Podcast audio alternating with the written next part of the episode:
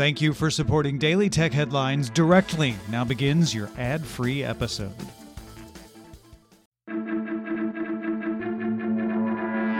These are the Daily Tech Headlines for Tuesday, September 11th, 2018. I'm Sarah Lane.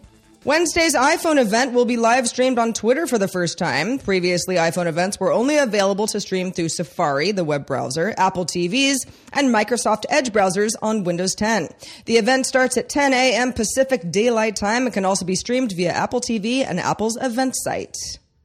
India's Aadhaar identity database, which includes biometric data and personal information of over 1 billion Indians, has been compromised by a software patch that disables critical security features. This is being reported by HuffPost India after what the publication says was a three month long investigation. The patch, which cost about 2,500 rupees or around 35 US dollars, allows unauthorized access from anywhere in the world to generate Aadhaar numbers at will. The patch disables the enrollment software's GPS security feature feature, iris recognition system, and once the patch is installed, enrollment operators don't have to provide a fingerprint to use the software. Google is being investigated in Arizona over allegedly recording location data about device owners using Android, even after those device owners believe they've opted out of that kind of tracking. Attorney General Mark Brnovich initiated the inquiry, and sources tell the Washington Post that this may pressure other states and the federal government to follow suit. A document that was dated August 21st said that hired lawyers would help probe an unnamed tech company and its, quote, storage of consumer location data, tracking of consumer location, and other consumer tracking through smartphone operating systems, even when consumers turned off location services and take other steps to stop such tracking. T-Mobile said Tuesday it signed a $3.5 billion multi-year agreement with Ericsson to support its 5G network deployment. This follows a 3.5 billion deal that T-Mobile signed with Nokia in late July. Under the Ericsson deal, the Swedish telecom gear provider will supply 5G new radio hardware to T-Mobile. T-Mobile is currently awaiting regulatory approval on its planned merger with Sprint. Alibaba launched a joint venture valued at around $2 billion with Mail.ru, the Russian company offering social media, email, and food delivery services to 100 million registered users in the country. Alibaba launched its AliExpress service in Russia several years ago. Under the new deal, the company will hold 48% of the business, 24% goes to MegaFon, 15% goes to Mail.ru, and the remaining 13% take goes to RDIF.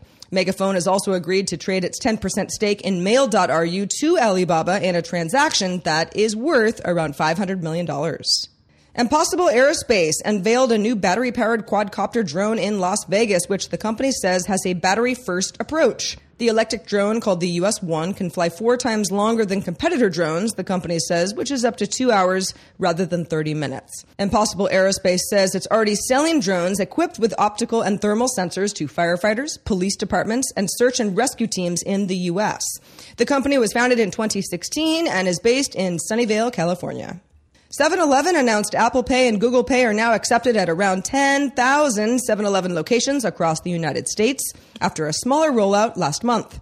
The 7 Eleven Now app for placing on demand orders with Apple Pay is now a payment option, as is the 7 Rewards loyalty program that allows customers to earn points for purchases. And the 7 Eleven bot on Facebook Messenger lets customers get quick answers to questions. And finally, a project designed to clean up 88,000 tons of plastic floating in what's being called the Great Pacific Garbage Patch began on Sunday.